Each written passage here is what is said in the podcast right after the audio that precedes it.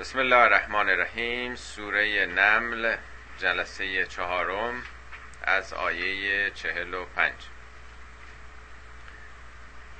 در قسمت های قبلی سوره آیات کوتاهی رو درباره حضرت موسی خوندیم و یه اشاره کوتاهی به حضرت داوود ولی عمدتا داستان حضرت سلیمان بود که سی تا آیه به این داستان اختصاص پیدا کرده بود. و دو جلسه رو درباره این موضوع صحبت کردیم. از این به بعد ابتدا یک هفت آیه هستش درباره قوم سمود هستش که پیامبرشون حضرت صالح بود. یه چند تا آیه کوتاه هم به تجربه حضرت لوط می‌کنه و بعد از اون دیگه نتیجه گیری های این سوره است و بخش تاریخی تمام میشه. ولقد ارسلنا الى ثمود اخاهم صالحا. ما به سوی قوم سمود برادرشون صالح رو فرستادیم. منظور از برادر رو بارها عرض کردم یعنی غریبه نبوده دشمن نبوده از خودشون روابط برادری یعنی همشهریشون به اصطلاح. هم فکر و خیشابندانشون صالح رو برای چی فرستادیم؟ چه هدفی و چه فلسفه‌ای داشت؟ ان اعبد الله. این که الله رو عبادت بکنید. یعنی پس یک رسالت توحیدی داشته مثل بقیه رسولان. فاذا هم فریقان یختصمون این قوم دو گروه شدن. فریقان میشه دو, دو فرقه. دو فرقه ای که نه که بی تفاوت باشن همدیگر رو تحمل کنن. یختصمون. دو فرقه ای که در حال خصومت با هم دیگه. منظور از دو گروه رو اینجا توضیحی نداده ولی در سوره هود به تفصیل بیشتری باز کرده. یه گروه مستضعفین یه گروه مستکبرین. در اونجا میگه قال الذین استکبروا. مستکبرین گفتند به مستضعفین. للذین استضعفوا. استضعاف یعنی کسانی که تحت ضعف قرار گرفتن. یه حاکمیت مقتدری اونا رو زیر فشار قرار گرفته. آزادیاشون رو سلب کرده امنیتشون ازشون گرفته. پس یه ای که استکبار دارن. استکبار یعنی خود بزرگ بینی باب استفعال کبره اونایی که خودشون رو خیلی بالا می‌دونن. همونایی که فکر می‌کردن ولایت مطلقه دارن به بقیه مردم. مردم رو تحت فشار می‌ذارن تحت ظلم و ستم می‌ذارن. یعنی همیشه در طول تاریخ همینجوری بوده. یه حاکمیتی قدرت پیدا می‌کنه خودشو برتر می‌دونه. فکر می‌کنه همون ولایتی که خدا داره و رسول داره به بقیه اونهام داده شده. همیشه مشکل تاریخ همینه. یه دی مستکبر میشن خودشونو برتر از بقیه مردم می‌دونن. مردم و یتیم و صغیر و محجور. عین همین حرفاست مستضعف هم نه آدمایی که خودشون ضعیف بوده باشن. به ضعف کشیده شدن. تحت فشار و ظلم و ستم هستن. پس این دوتا فرقه ای که میگه دوتا گروه یه گروه مستکبرینن یه گروه توده های تحت ظلم تحت ستم مردم.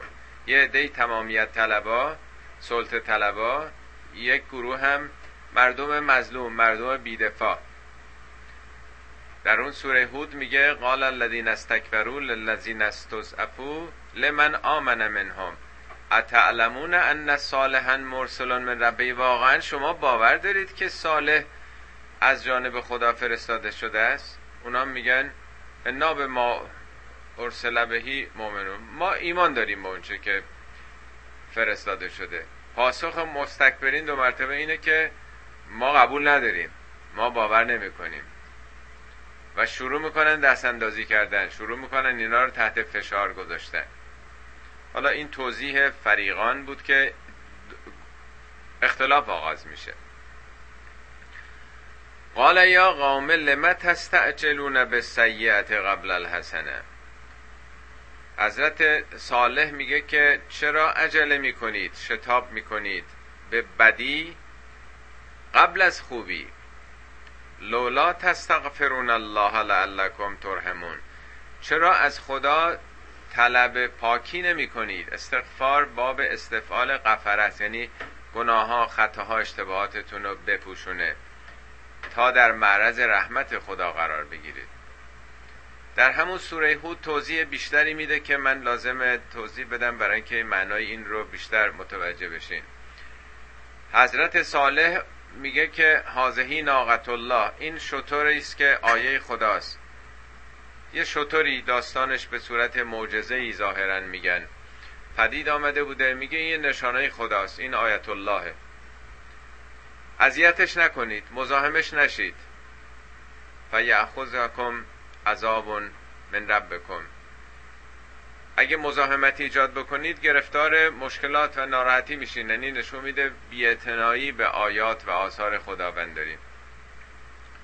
در واقع حضرت صالح به اینا گفته که آزاد بذارید مزاحم این نشید. داستانش رو تو سوره شعرا که قبلا خونده بودیم به تفصیل اگه به خاطر داشته باشید اینا رو توضیح دادم. ولی اینا میرن اون شطور رو می‌کشن. شطور رو می‌کشن به صالح هم میگن که هر کاری دلت می‌خواد بکن. چون صالح گفته بود اگر بکشید در معرض عذاب الهی قرار می‌گیرید. وقتی می‌کشن میگن عذاب بیار. ان تعدنا اون که وعده دادی بیار. ان کنت من المرسلین. اگه راست میگی که رسول خدایی ما اینو کشتیم. حالا میرم چیکار می‌کنی. تو هم عذاب بیار. حالا پاسخ صالح اینه که چرا شتاب می‌کنید به بدی؟ چرا دنبال این عذاب هستین که اگه راست میگی عذاب بیار اگه رسولی عذاب بیار؟ چرا دنبال خوبی نمیرین؟ یعنی چرا با نگاه منفی برخورد می‌کنید چرا مثبت نیستید؟ لولا تستغفرون الله چرا از خدا نمی‌خوان که پاکتون بکنه؟ لعلکم ترحمون چه بسا که در معرض رحمت خدا قرار بگیرید.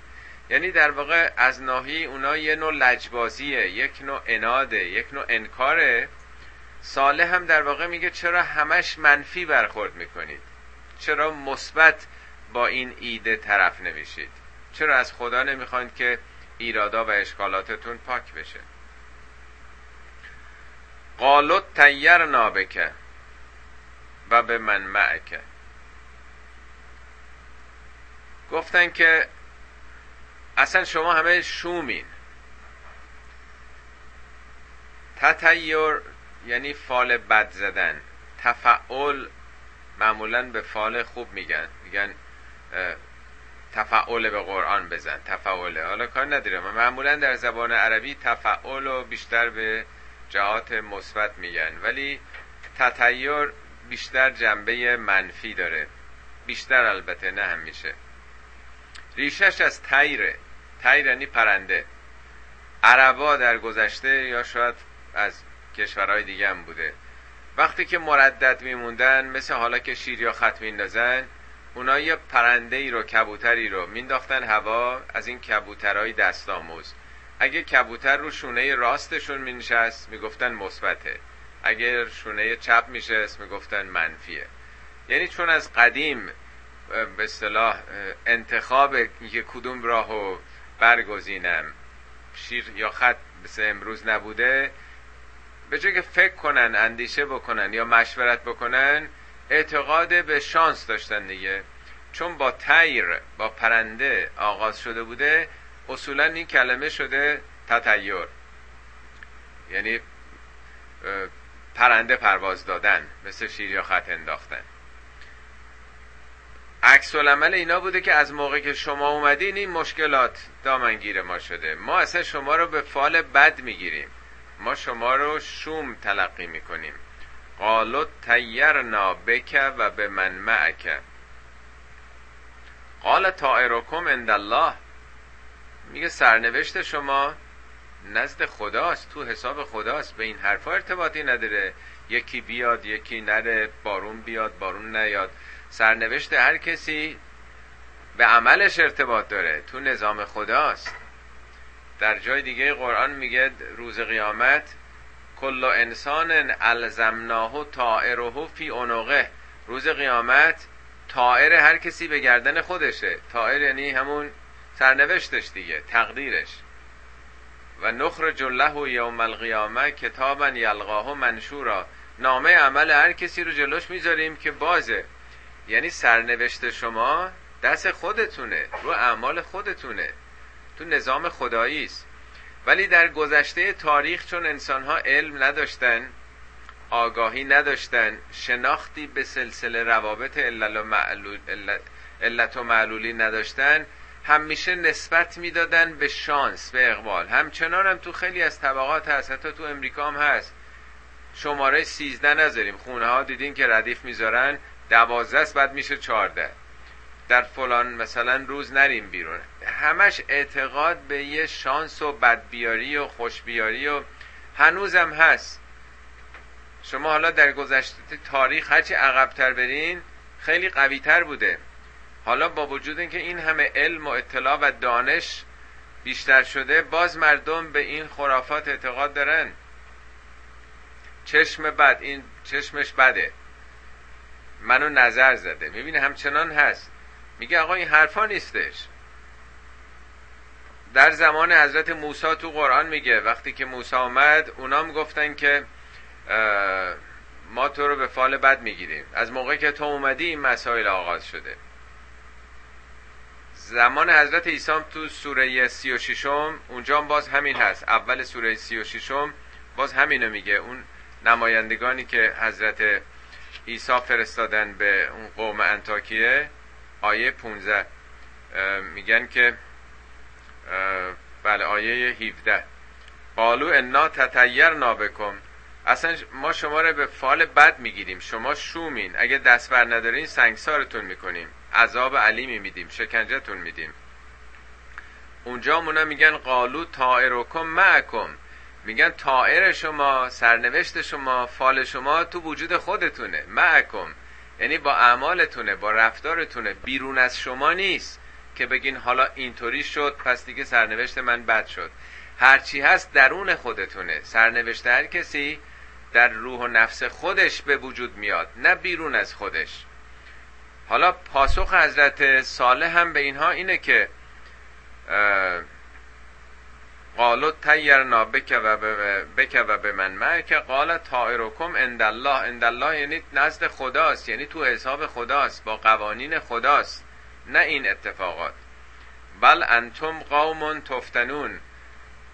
واقعیتش اینه که شما قومی هستین که دارین امتحان میدین. فتنه یعنی آزمایش یعنی ابتلا با سختی. این امتحان شماست.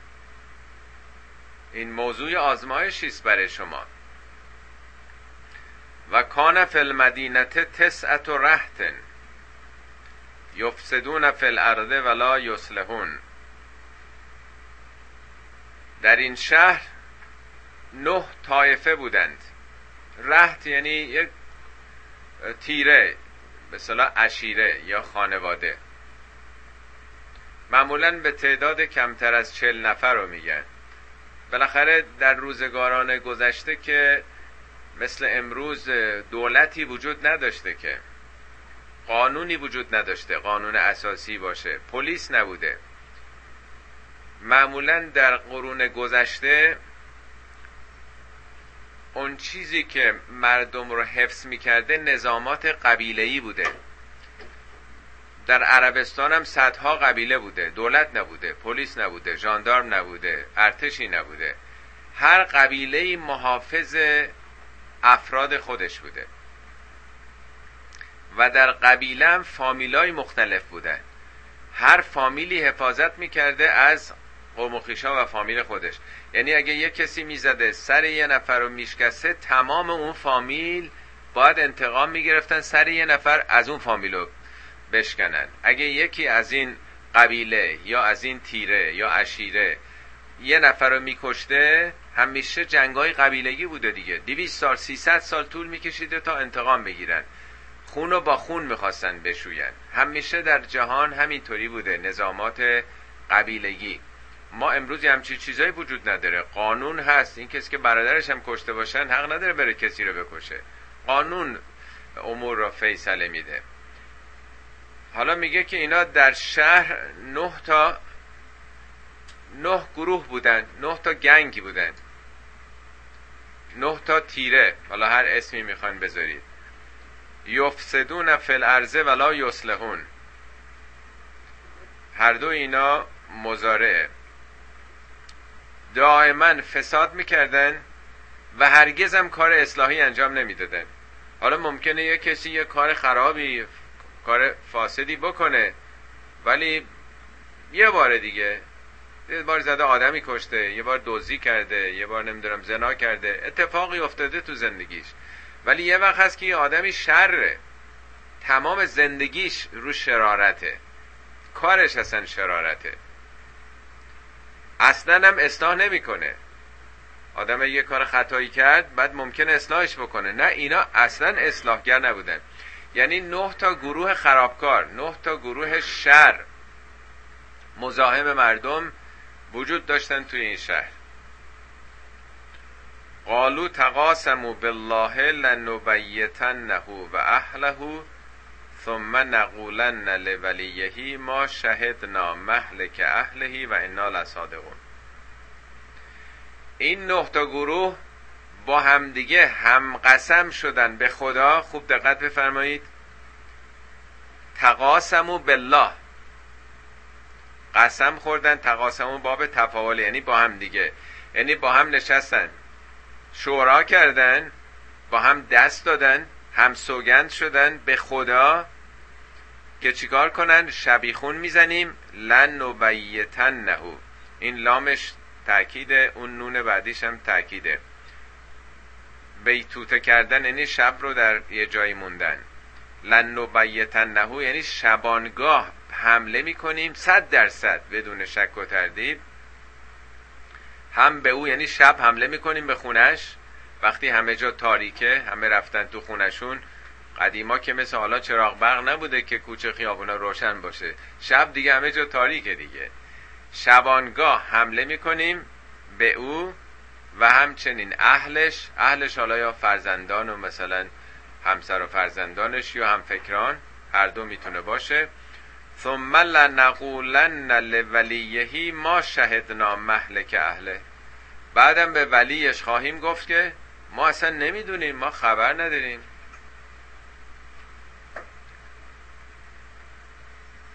لولیهی. ولی بالاخره هر کسی یه بزرگی داره دیگه. حالا صالح چند سالش بوده نمی‌دونیم. شاید مثلا یه جوون بوده سی سالش بوده چل سالش بوده. معمولا در قبیله یا در فامیل همیشه یه بزرگی هست که اون در واقع مدافع اهل قبیله است یا اهل فامیل و خانواده است. میکشیمش بعد به بزرگش میگیم به سرپرست خانواده فامیل قبیله خواهیم گفت که ما شهدنا ما حضور نداشتیم شاهد نبودیم. محلک اهلهی. محلک یعنی اسم مکان حلاکته اون جایی که کشته ما اصلا اونجا نبودیم ما اصلا خبر نداریم. و انا لصادقون. باور کن که راست میگیم. این انا تاکید لام لصادقونم. باز تاکید به صورت به جایی که بگه اصدقم ما راست میگیم لصادقون راستگویانیم. یعنی چند تا ادوات تاکید انا یکی لامش یکی هم بیانش به صورت حالیه. ما صادقانیم. اینا از نظر زبان عربی.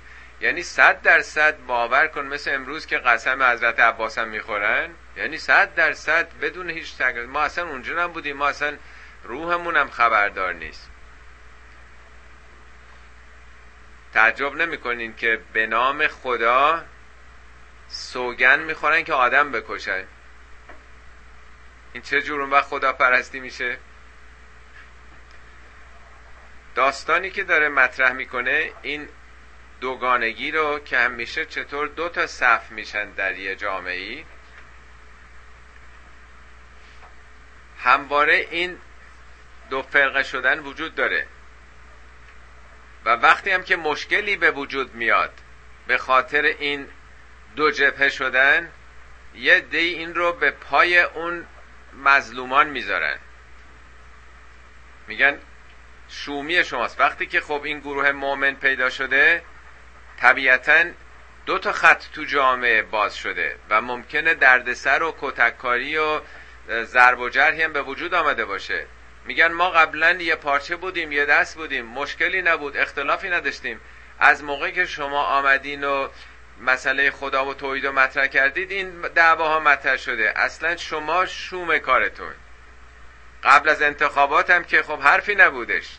مثال می‌خوام بزنم برای اینکه تو جریان قرار بگیرین این اخت... مسائلی که پیش آمده در ایران حالا هر نوعش. کشتارها تجاوزها زندانها شکنجه ها مصاحبه همه اینا رو دارن میگن که خونخواهی از موسوی. نمی‌خونی سر مقاله ها همه رو دارن میندازن تقصیر اون طرف. همه محاکمات کسانی که اختشاشگرن اختشاش از کجا به وجود آمد؟ اینا که اختشاش نمی‌خواستن بکنن. شما تقلب کردید. شما نمی‌خواستید از گروه این طرف کسی بیاد؟ بعدم ممنوع کردید که هیچ کسی الله اکبر نگه هیچ کسی توی خیابون راهپیمایی نکنه که همه اینا قانونی حق کوچکترین اشکالی نداره. پس اشکالاتی پیش میاد. خونهایی ریخته میشه. جراحتهایی به وجود میاد. تقصیر کیه؟ میگن این فال بد این شومی مال شماست. شما اختشاش کردید. شما عامل این درگیری هستین. عین همین جریانات در زمان ساله اتفاق افتاده. گروه مستکبرین و گروه مستضعفین. مستکبرین دارن میگن این مشکلات از ناحیه شماست. شما اختشاش کردین. شما وحدت جامعه رو به هم زدین. شما ایجاد درگیری و مشکل کردین برای جامعه. و بعدم این گروه ها این گروه های تخریبی حالا تو زمان ما می‌تونی بشمرین کمتر از این نوتام نیستن از لباس شخصی ها گرفته تا بقیه بشمرید. در اون موقع هم نه تا های شهر گروه های شهر که عملکردشون فقط مزاحمت برای مردم هست میگن میرم می‌زنیم می‌کشیم و بعدم انکار می‌کنیم. غیر از اینه این آیات رو اگر 6 ماه قبل یه سال قبل خونده بودیم شاید درست نمیفهمیدیم. ولی الان داریم لمس می‌کنیم با تمام وجودمون که چطور تمام این حرفام انکار میشه. قسم به نام خدا یعنی به نام خدا به نام دین به نام پیغمبر به نام امام به نام امام زمان همه این کار رو انجام میشه. خوندین که تو اینترنت که این کارها ثواب مکم داره. اگر فلان جور باشه ثواب کربلا هم داره. یعنی همه اینا ثوابم تازه محسوب میشه. و مکرو مکرن. خیلی مکرا کردن. مکر یعنی بازداشتن کلمه مکر در زبان عربی یعنی مخالفی رو از هدف خودش آدم باز داره یعنی خونسا کردن تلاش های اون. این صفت به خدا هم نسبت داده شده. والله خیر الماکرین داریم دیگه نیست؟ میگه و مکرو چه توطعه هایی کردن که مردم رو ملت رو اون موقع مستضعفین بودن دیگه. ملت رو نذارن به اهدافش برسه. و مکرو مکرن. مکرن دومی با نکره اومده. یعنی چه برنامه ریزی های عظیمی کردن. چقدر دوز و کلک به کار بردن. و مکر نامکرن. خدا هم میگه ما هم مکر کردیم. ما که میگه نمیگه من. یعنی قوانین خدا. نظامات خدا که خونسا کننده باطل هست. قرآن میگه ان کید الشیطان ضعیفا. کیدها و توتهای شیطانی ضعیفه. میگه ان کیدی متین. خداوند میگه کید من متینه. میگه ان الله لا یهدی کید الخائنین. کیدی که بر اساس خیانت دروغ تجاوز ظلم آدمکشی شکنجه است نمی‌رسه به نتیجه. ممکنه موقتا برسه. ممکنه برای ایجاد روب و وحشت در بین مردم یک نتایج موقت و مقطعی بده. ولی میگه نمی‌تونن. و مکرو مکرن و مکرنا مکرن و هم لا یشعرون. در حالی که خودشون نمیفهمیدن. شعور بارها ارز کردم شعور یعنی درک ظریف.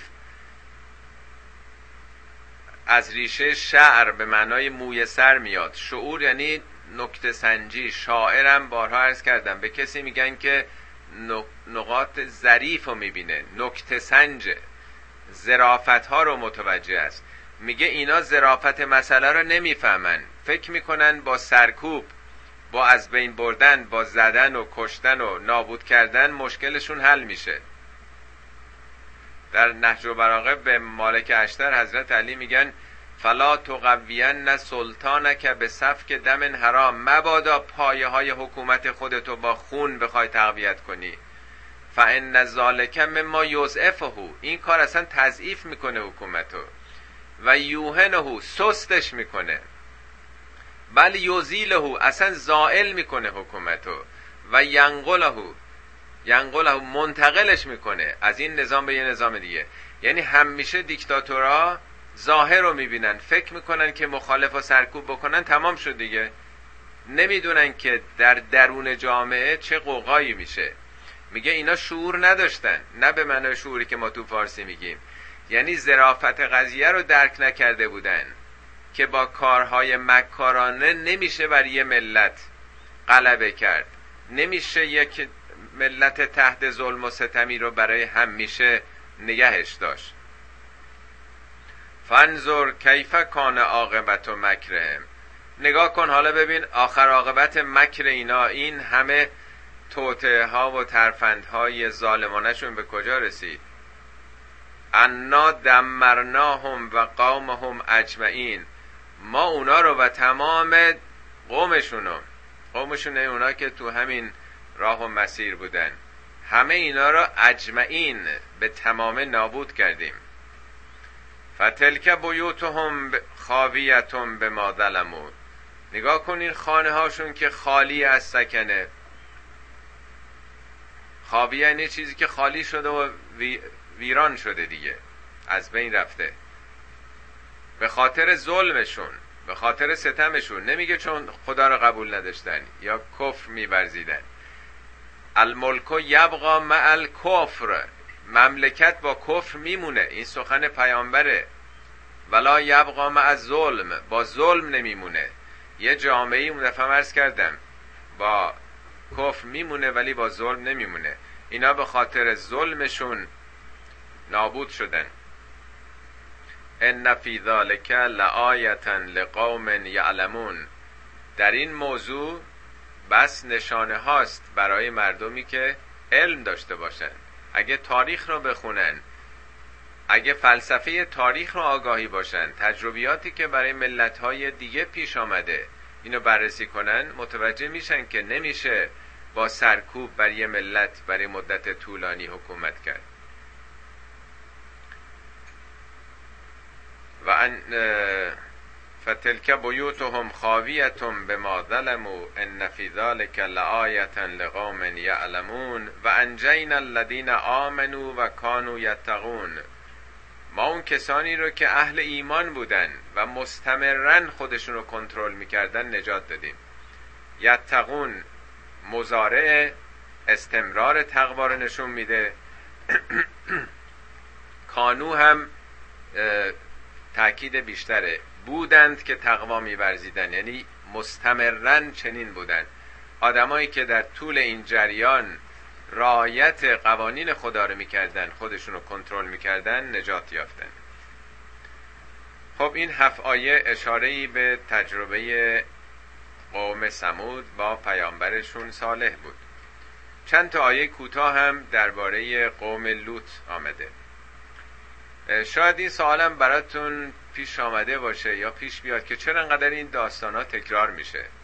قوم لوط رو در خیلی از داستان های قرآن سوره قرآن گفته.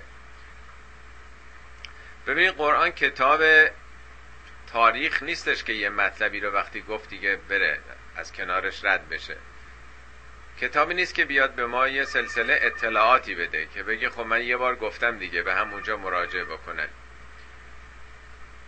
این کتاب در واقع هدایته.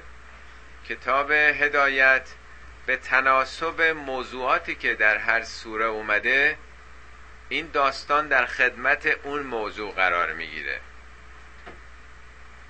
هر سوره یه محوری داره.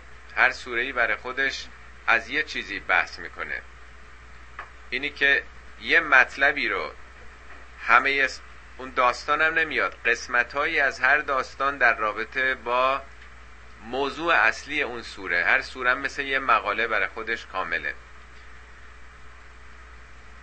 و لوتن از قال لقامهی اتعتون الفاحشت و انتم تبصرون.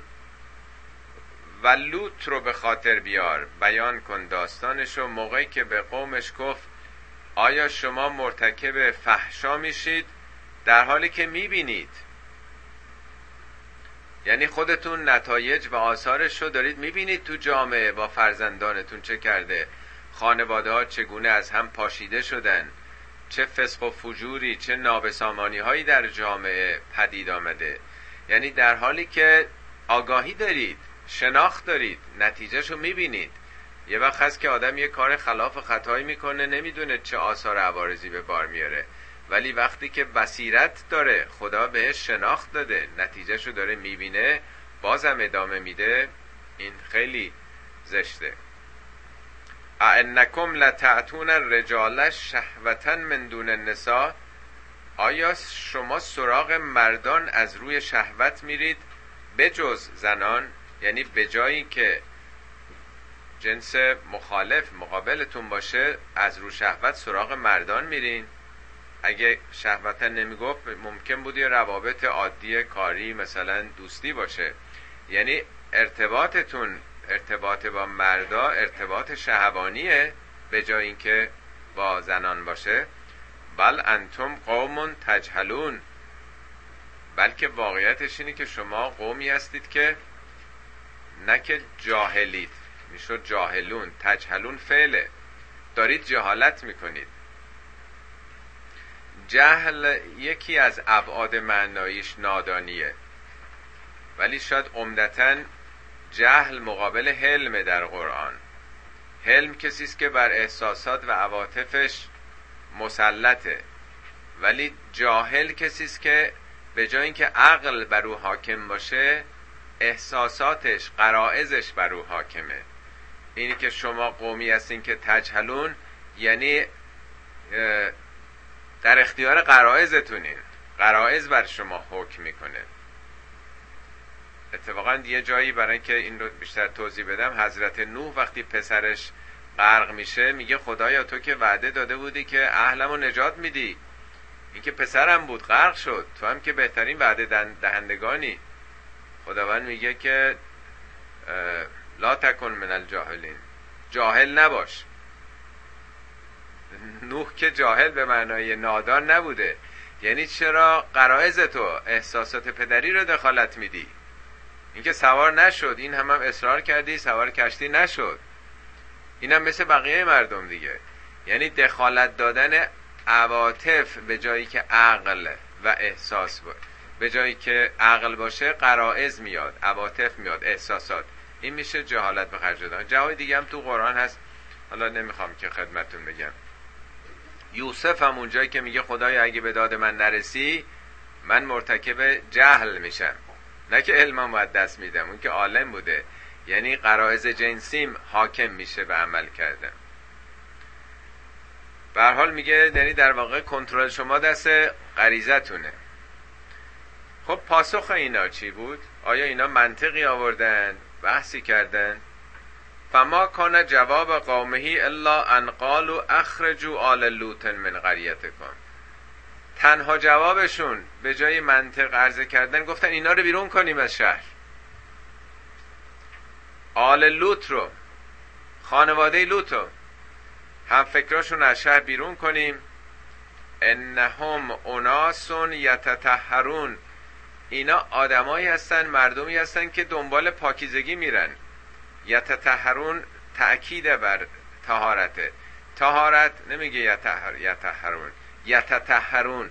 یعنی دارن هی به خودشونو به پاکی هی می‌خوان برسونن. یعنی مثل اینکه یه جرمه یه گناهیه. اینا دنبال پاکیزگی هستن. ببینیم مردمی وقتی که غرق یک فساد و فحشایی میشن اصلا ارزش ها براشون دگرگون میشه. اگر کسی غیر از اون راه رو انتخاب بکنه براشون خیلی عجیبه. در مصنوی مولوی داستانی هستش که یک دباغ دباغ اینایی که پوست گوسفند و پوست گاو اینا رو می‌کنن. همیشه خب با اما و احشاه این حیوانات سر کار دارن. به سلام مشامشون با اون بوهای بد عادت کرده. پوستی که میمونه اون همیشه دیدین تو بازار دباغا برین یه بوی بدی هم میشه پیچیده. این از بازار عطارا که رد میشه اونجا بیهوش میشه قش می‌کنه. یعنی بوی عطر براش یه چیز غیر عادی بوده. اصلا قش می‌کنه وسط بازار میفته همه جمع میشن آب رو سر صورتش میریختن تکونش می‌دادن میترسن که این مرده باشه. یه حکیمی می‌رسه میگه نه بابا اینو برش گردونین تو همون بازار دباغان. اونجا که برش میگردونن حالش خوب میشه. یعنی عطر باعث بیماری و قش کردن این آدم شده. پس انهم اناسون یتطهرون یک جرمی است. برای کسانی جرم تلقی میشه. اگر یک کسی نخواد رشوه بگیره. دیدین که تو ادارات هم میگن بابا ولش کن این آدم بیارزه ایه جانماز آب می‌کشه. این اصطلاحات هستش که یک کسی هم می‌خواد آدم درستی باشه میگن جانماز آب می‌کشه. خودشو به پاکی می‌زنه. منظورشون این بوده بیشتر. شاید این کلمه جانماز آب کشیدن بیشتر اینو برسونه. این دنبال این دین و مذهبن. آدمای امولن آدمای مثلا شیخ. حالا این بر ما شیخ شده. بیرشون کنین این آدمای متعصب مذهبی رو. اینا که دنبال دین بازی هستن. یه همچین عکس العملی. فانجیناه و اهله الا امرأته. قدرناها من الغابرین. ما اونا رو نجات دادیم مگر همسرش رو. قدرنا من الغابرین قدرناها من الغابرین تقدیر ما بود که او با غابرین باشه. اینم نمیگه من. همه جا که ما میگه عملکرد انسان رو در چارچوب نظامات بیان می‌کنه. قابر مثل قبار که میمونه تنشست می‌کنه. این زن همراه این حرکت توحیدی حرکت نکرد. مثل قبار نشست بر زمین در واقع. در قرآن در سوره تحریم یا ممتحنه چهار تا زن رو مثال می‌زنه دو تا برای مؤمنین و دو تا برای کافران. دو تا زنی که مثال می‌زنه برای مؤمنین دو تا زن پیامبر هستن. یکی زن لوط همینی که خوندیم یکی هم زن لوط. میگه کانتا تحت عبدین من عبادنا صالحین. اینا با اینکه همسر دو تا فرزند صالح ما بودن. ولی اینا راه دیگه ای رو انتخاب کردن خیانت کردن.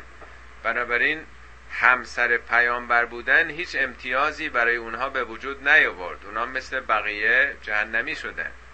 یعنی حتی پیامبر نمی‌تونه شفاعت زنش رو هم بکنه اگر اون در مسیر نباشه. نوح حتی پسرش رو هم نتونست که شفاعت بکنه. این چیزی که تو جامعه ما معتقدن که ما هر جوری کار کردیم زندگی کردیم روز قیامت اماما به شفاعتمون میاد. اینا در واقع خوشخیالی هاست.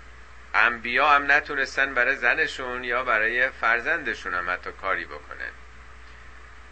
این دو تا زنی که نشون میده نمیشه آدم به کسی دیگه تکیه بکنه. همسرش که نزدیکترین رابطه است یا پدر یا برادر دیگری. دو تا زن دیگه که مثال می‌زنه اون دوتا یکیشون زن بدترین مرد عالم بوده زن فرعون. پس نشون میده اون طرف هم زن بدترین آدم باشه دلیل نیست که جهنمی باشه. زن نمونه تاریخ میشه. زن فرعون. یکی هم کسی که نه پدر داره نه شوهر داره نه برادر داره. اصلا مردی تو زندگیش نیست. یعنی یکی بدترین مرد یکی هم فقدان هیچ هر مردی در زندگیشون مریم. هر دوی اونا هم قهرمان نساء العالمین. برگزیده ترین زنان جهان میشن دیگه. خب این زنی است که راه خطا رو طی کرد و موند باقی موند و نتونست ادامه بده به راه. و امترنا علیهم مترن فساء متر المنذرین. بر آنها باران دیم بارانی خاص. چقدر بده اون باران انذار دهندگان اینا باران سنگ باران به صلاح گدازه های آتش روی سر این مردم قوم لوط ریخت. یعنی مثل شهرهای پومپی وزوا شهرهای دیگه که زیر این گدازه های آتشفشان این توده خاکسترهای آتشفشان پوشونده میشه. قل الحمد لله بگو الحمدلله. و سلام علی عباده الذین استفا. الله خیر اما یشرکون. سلام بر بندگان بندگان خدا که اونها رو تصفیه کرد پاکشون کرد برگزید. خدا بهتره یا اون کسان دیگه که شما دنبالشون هستین شرک میبرزید چرا میگه الحمدلله. شما یادتونه اوایل انقلاب یه شعری رو میخوندن تلویزیون دیو چو بیرون رود فرشته در آید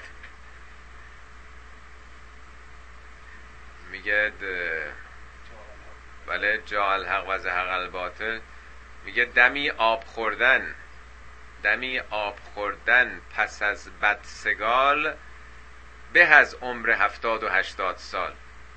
وقتی یه بدسگالی بر آدم مسلطه یه دیکتاتوری چنبره انداخته روی جامعه میگن رفتن اون که یه آب خونکی آدم بخوره بهتر از هفتاد هشتاد سال زندگی در یک سلطه دیکتاتوره. پس همینی که جهان برای همیشه زیر حکومت ظالمان دیکتاتوران نمیمونه. خداوند نظامی قرار داده که در این نظام ملت ها پیروز میشن. شما دیدین در طول تاریخ دیکتاتوری بمونه. همشون سقوط کردن. فرعون ها رفتن کسرا ها رفتن قیصر ها رفتن. همه جای دنیا ببینه صدام هم که هیچ کسی باور نمی‌کرد تکون بخوره رفت. پهلوی هم رفت همه رفتن. دیکتاتورهای امروز ما هم میرن. باور کنید میرن. این بیصبری ما هستش. عجله ما هستش. ولی صد درصد بدون برو برگرد در کتاب خدا در قانون خدا هست که هیچ ستمگری هیچ جانی و دیکتاتوری نمیمونه. پس الحمدلله. شکر خدا که اینا رفتنی هن. میرن. این بسات ظلم و دیکتاتوری برچیده میشه. سلام بر رسولان خدا و بر کسانی که راه رسولان خدا رو میرن. حالا خدا مساویه با چیزای دیگه که مردم دنبالشن اینو ندارن. در واقع داره یک فضیلت رو میگه در خدا پرستی یعنی کسانی که خدا رو میپرستن تو نظام خدا همیشه توی این باغ نمی‌ذاره این خار و خس ها باشن که جا رو برای گل ها تنگ می‌کنن. بالاخره باغبون این باغ این علفای هرزه رو می‌کنه میندازه دور میدان باغ رو آزاد می‌کنه تا گل ها رشد بکنه. این مهم نیست. وگرنه همیشه این گیاه های بالا رونده گیاه هایی که سربار دیگران هستن پول دین می‌خورن پول مفت دین می‌خورن همیشه بر سر مردم سوار می‌شدن دیگه. ولی همین بزرگترین ستایش خداست که نظامی قرار داده که ملت ها آزاد میشن. دو سوره قصص که بعد باید بریم اینو میگه. و نرید ان نمن علی الذین استضعفوا فی الارض نریدو مزارع این اراده دائمی ماست که آزاد بکنیم. مستضعفین در زمین و و چی چی؟ نجعلهم ائمتا خودشون امام خودشون خواهند شد. و نجعلهم الوارثین یعنی حاکمیت بر سرنوشت ملت به دست ملت ها خواهد افتاد. خودشون میراث مملکت رو خواهند برد. مملکتی که قارت میشه بودجه که قارت میشه میلیارد میلیارد. دست کی خواهد افتاد؟ میگه این اراده دائمی خداست که ملت ها مستضعفین که تحت ظلم و ستمن همیشه اونا پیروز خواهند شد و حاکم بر سرنوشت خودشون. اینه که قل الحمد لله و سلام علی عباده الذین اصطفى الله خیر اما یشرکون. همین خیر نیست؟ این آیه اولین مقایسه خداست با عوامل دیگه ای که انسان دنبالش میرن. این سرآغازش بود یک. دومیش. امن خلق السماوات والارض. آیا اون خدایی که همه کهکشان ها همه جهان هستی را آفریده و همچنین کره زمین رو و انزل لکم من السماء ماء اون خدایی که از آسمان برای شما باران رو نازل کرده فانبتنا بهی هدائق ذات بهجتن از طریق اون باران این باغهای بسیار زیبا رو آفریده. این گلهایی که هرچی نگاه آدم بکنه سیر نمیشه ازش. هدائق میشه باقی که محصوره و آب داره. مثل حدقه چشم که محدوده و همیشه هم در واقع. به باغهای به صلاح خیلی دست باغهایی که بهش رسیدن نه مراتکه. باقی که گلکاری شده در واقع. مثل این باغهای بوتانیک مثل این باغهایی که برای گل می‌سازن. هدائق ذات بهجتن بهجت همون ابتهاج یعنی خوشی زیبایی لذت بخش بودن. ما کان لکم انتم به تو شجره ها ممکن نبود که شما بتونید اینا رو به وجود بیارید این شجره رو. شما فقط تخمش میپاشید یا قلمه می‌زنید. کیه که اینا رو داره پدید میاره؟ این سبزی خرمی باغ ها رو این گل هایی که رنگ های مختلف هر کدوم طرحهای مختلف است. مع الله؟ آیا به جز خدا در معیت خدا کسی دیگه ای هم هست؟ نمیگه به جز خدا. مع الله. این شرکو داره میگه.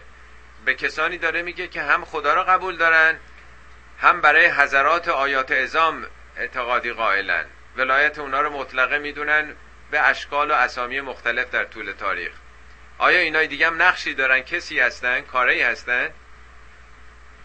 بل هم قوم یعدلون.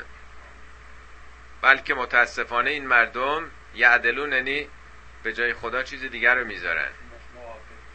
معادل خدا یعنی عدول می‌کنن. این دومیش. پس اولین مقایسه اینی که خداست که نجات دهنده جوامعه. دومیش اینه که خداست که خالقه. دوازده تا موضوع میگه در شیش تا آیه. دوم خدا خالقه. سوم خداست که باران از آسمان میاره و باغها و بوستانها و زیبایی های طبیعت رو پدید آورده که ممکن نبود شما بتونین اینا رو بسازین. باز مقایسه دیگه. امن جعل الارض قرارن. آیا اون خدایی که این زمین رو آسایشگاه شما کرده؟ قرار یعنی آرام. این زمین میلیون ها سال بود که آرامشی نداشت. دائما آتش فشان بود. دائما زلزله های عظیم بود. ولی این زمین برای ما آرام شده. به تعبیر قرآن گهواره شده. مهد شده. استثناء هر نمی‌دونم چند سالی یه زلزله کوچکی در گوشه کنار. این زمین هیچ وقت اینطوری نبود. هر روز هر هفته بود این مسائل. آیا اون کسی که کره زمین و قرارگاه و محل استراحت و زندگی شما قرار داده و جعل خلالها انهارن؟ در خلال این پوسته جامد زمین نهرهایی قرار داده. به جایی که صاف باشه سیقل باشه. یعنی چین و چروکی در زمین قرار داده که نهرها هم جاری بشه شما را آبیاری بکنه. و جعل لها رواسیه. لنگرهایی برای زمین قرار داده. کوه رو بهش رواسی میگن. راسی یعنی لنگر. کشتی که وسط دریا میره لنگر میندازه. دیگه چون لنگر سنگینه به کف دریا وصلش می‌کنه این ور نمیره. کوه در واقع به تعبیر دیگه قرآن میخن. اوتاد. می‌خوای هستن که این خشکی ها رو در اون طبقات مذاب نگر داشتن. وگرنه مثل یه تخته که روی حوز و استخ باشه با باد این ور میره. قاره ها دائما می‌تونستن ظرف هر ده 20 سال یه بار جابجا جا بشن به هم بر بخورن.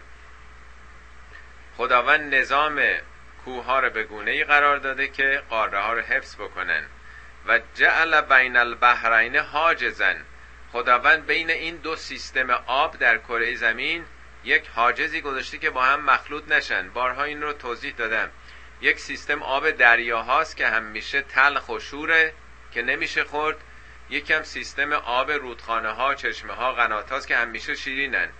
دائما میلیون ها ساله که اینا تو هم دارن تداخل می‌کنن.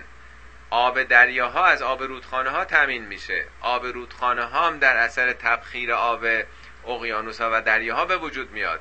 چرا همیشه این طرف شیرین آبی که ما باید مصرف بکنیم اون طرفی که ما نیاز نداریم همیشه تلخ و شوره. اینم از نعمت های خداست. بارها تو قرآن اینو گفته که اگر این آبی که مصرف می‌کنید اگر مثل آب دریا تلخ و شور بود چیکار می‌کردید؟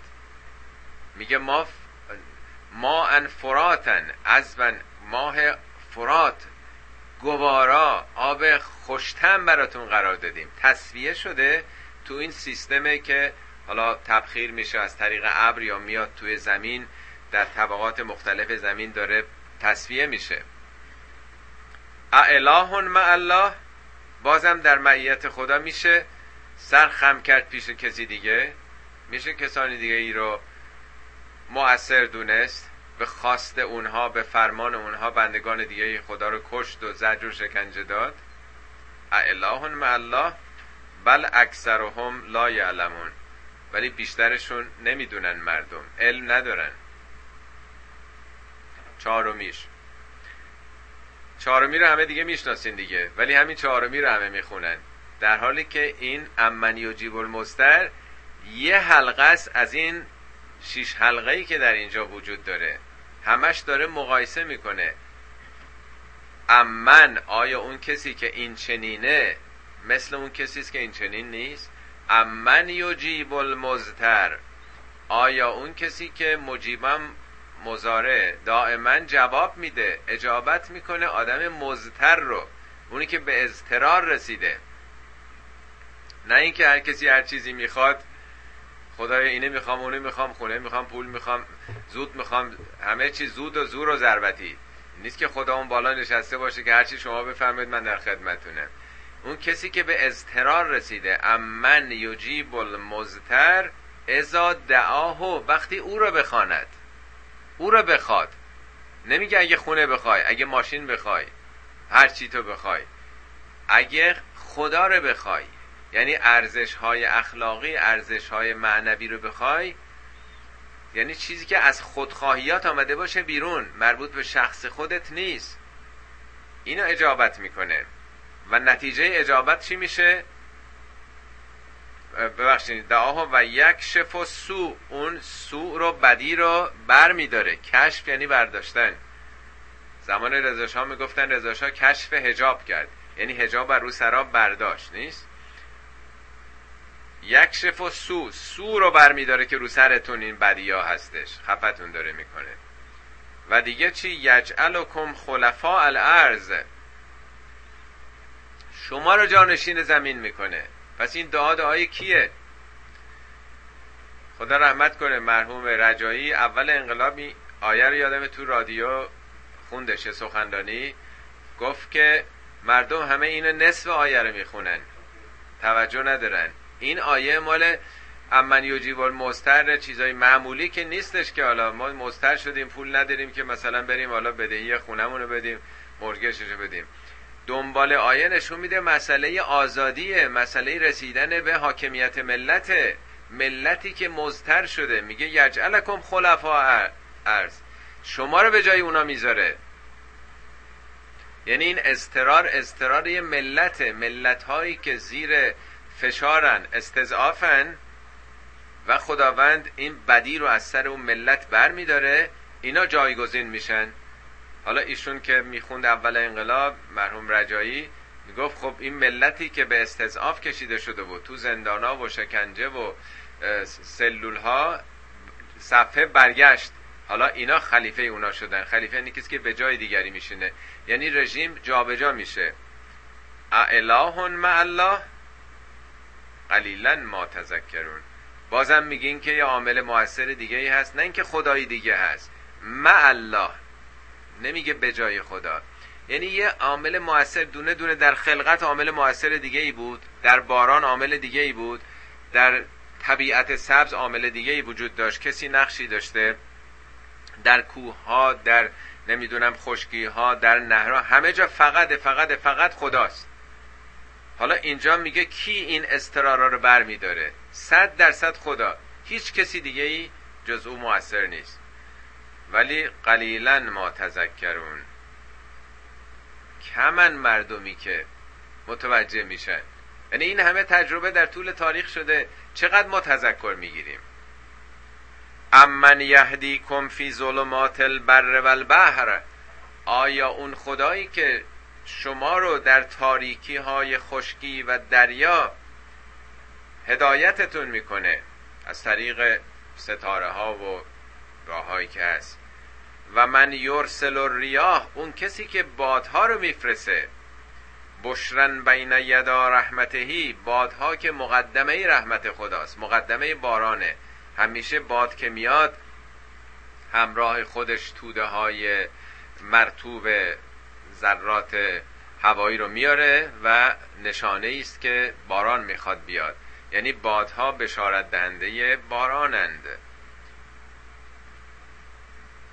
اله مع الله تعالی الله اما یشرکون.